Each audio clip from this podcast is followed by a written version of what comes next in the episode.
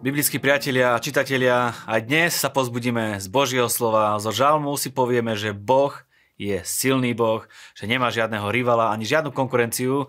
Zo skutku apoštolov si ukážeme, aké dôležité je mať silné priateľstvá a keď sa aj nejaké pokazí, príde čas, kedy sa všetko napraví a z prvej knihy kráľov sa pozrieme na to, čo všetko dokáže ukradnúť srdce človeka a aké to má potom následky. V 77. žalme máme úžasný návod k tomu, ako môžeme aktivovať Božiu sílu do svojho života tak, aby sme ňou boli absolútne premožení je totálne silné a mocné pripomínať si víťazstva, ktoré sme už s Bohom niekedy v minulosti zažili. Za prvé, hovoríme tak k svojej mysli, že s Bohom veci dokážeme a pripravujeme tak podvedome svoju mysel na to, že s Bohom zdoláme akúkoľvek prekažku. Čiže naša myseľ sa nadstavuje na víťazstvo.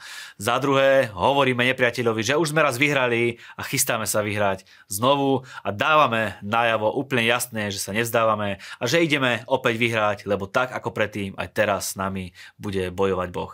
A za tretie, hovoríme aj do ponebeských oblastí a dávame pokyn aj anielom, ktorí sú na našej strane.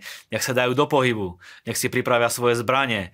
Je to totálny silný spôsob, ako prekonať akýkoľvek problém a nastaviť sa tak na víťazstvo.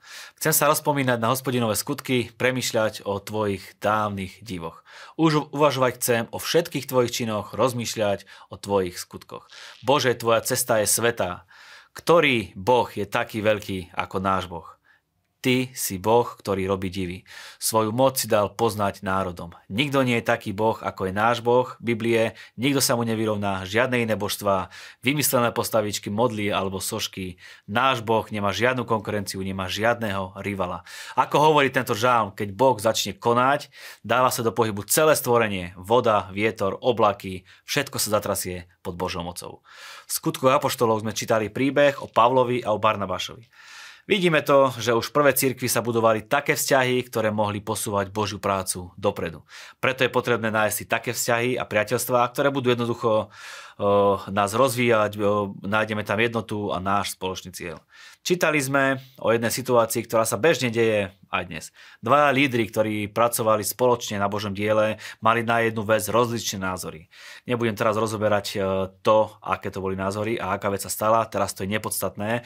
Tie ich videnia boli až také odlišné a totálne odlišné, že každý z nich videl vec inak, až došlo medzi nimi k ostrému sporu a tak sa rozišli. Vidíš, veľmi ľahko vie dôjsť aj medzi lídrami občanmi Božieho ľudu k takým rozličným pohľadom, až sa rozídu ich cesty. Možno sa niekoľko rokov ani nerozprávajú mm, a čo je totálne hlúpe, jeden druhého začnú ešte ohovárať. Je to veru smutné a nech je to veľmi ďaleko od nás. O Pavlovi čítame ďalej a v podstate ten Boží fokus bol zameraný na neho, veď napísal viac ako polovicu novej zmluvy.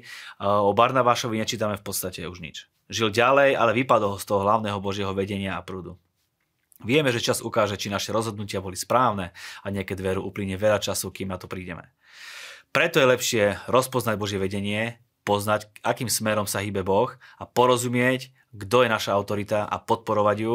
A keď máme možnosť, možno niekedy na veci iný názor, vôbec nevadí. Keď porozumieš, budeš na tej správnej vlne, veď vieme, že kniha skutkov apoštolov ešte nebola nejako ukončená, pretože ty a ja sme jej pokračovateľmi a ten príbeh do nej stále píšeme my.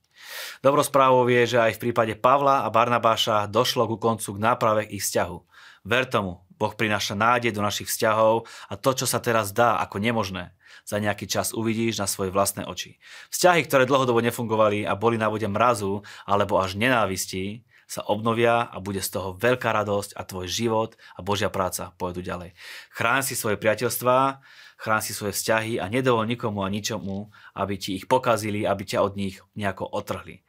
Ak si aj prišiel nejaké priateľstvo, na ktorom ti veľmi záležalo, nie je všetkým dňom koniec, uvidíš. Príde čas, kedy sa veci dajú na poriadok. Priatelia, náš Boh je veľký, mocný a všemohúci prvej knihe kráľov sme čítali veľmi veľa dôležitých príbehov, na ktoré by sa dalo veľmi dlho rozprávať. Začneme tým, ako kráľ Šalamún odvrátil svoje srdce od Boha. Veľmi smutné. Vieme o tom, že mal mnoho žien, aj z takých národov, o ktorých Boh jasne povedal, aby si z tých národov nebral ženy. Boh vie, čo hovorí a prečo to hovorí. Boli to ženy, ktoré mali svoje náboženstvo a svoje praktiky a doslovne čítame, keď Šalamún zostarel, ženy v ňom vzbudili taký záujem o iné božstva, že prestal byť úplne oddaný svojmu bohu, hospodinovi, ako bol jeho otec Dávid. Zase je tu prirovnanie k Dávidovi, lebo on bol výnimočný.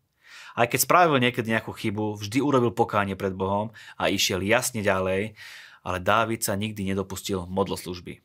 Čo je modloslužba? Napríklad aj to, keď sa niekto modlí k inému Bohu, ako je Boh Biblie, keď sa niekto modlí k sochám, k rôznym predmetom, kláňa sa im, pripisuje im nejakú schopnosť a verí tomu, že ho to ochráni a že sa modlí k Bohu. Toto všetko vedie 100% k tomu, že srdce takého človeka sa zatvrdí naproti Bohu a stane sa náboženským a stratí akýkoľvek vzťah s Bohom. Nebuď aj ty taký. Vykašli sa na všetky predmety a sošky a nemodli sa k ním. Učím z toho pokánie, máš Boha, na Neho volaj, On ťa vyvedie zo všetkého, ukáže ti správny smer a tvoj život bude prekvitať. Prepašte, ale ja to fakt nerozumiem, nejak mi to neberie, prečo by som sa mal modliť k nejakému predmetu nejak mi to zdravý rozum nedáva, v Biblii nič také nečítam, ale čo už. Vidíš to, v Biblii máme veľa dôvodov, ako Boh nenávidí modlárstvo a vidíme aj vždy nejaké následky toho. A presne toto viedlo k Šalamúnovému koncu.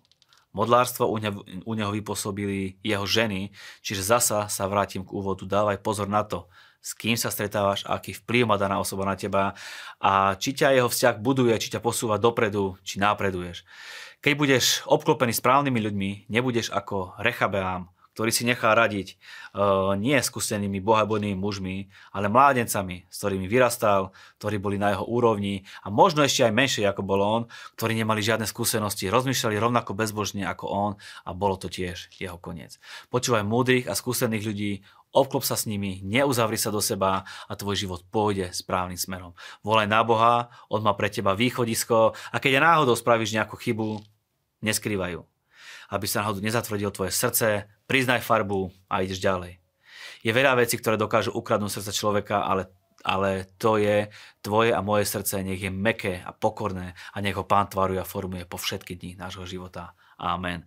Ďakujeme vám za vašu priazeň, za vašu podporu. Ste partnermi našej služby, za čo vám veľmi pekne ďakujeme a vďaka vám sa tento projekt vie šíriť medzi čo najširšie okruhy ľudí.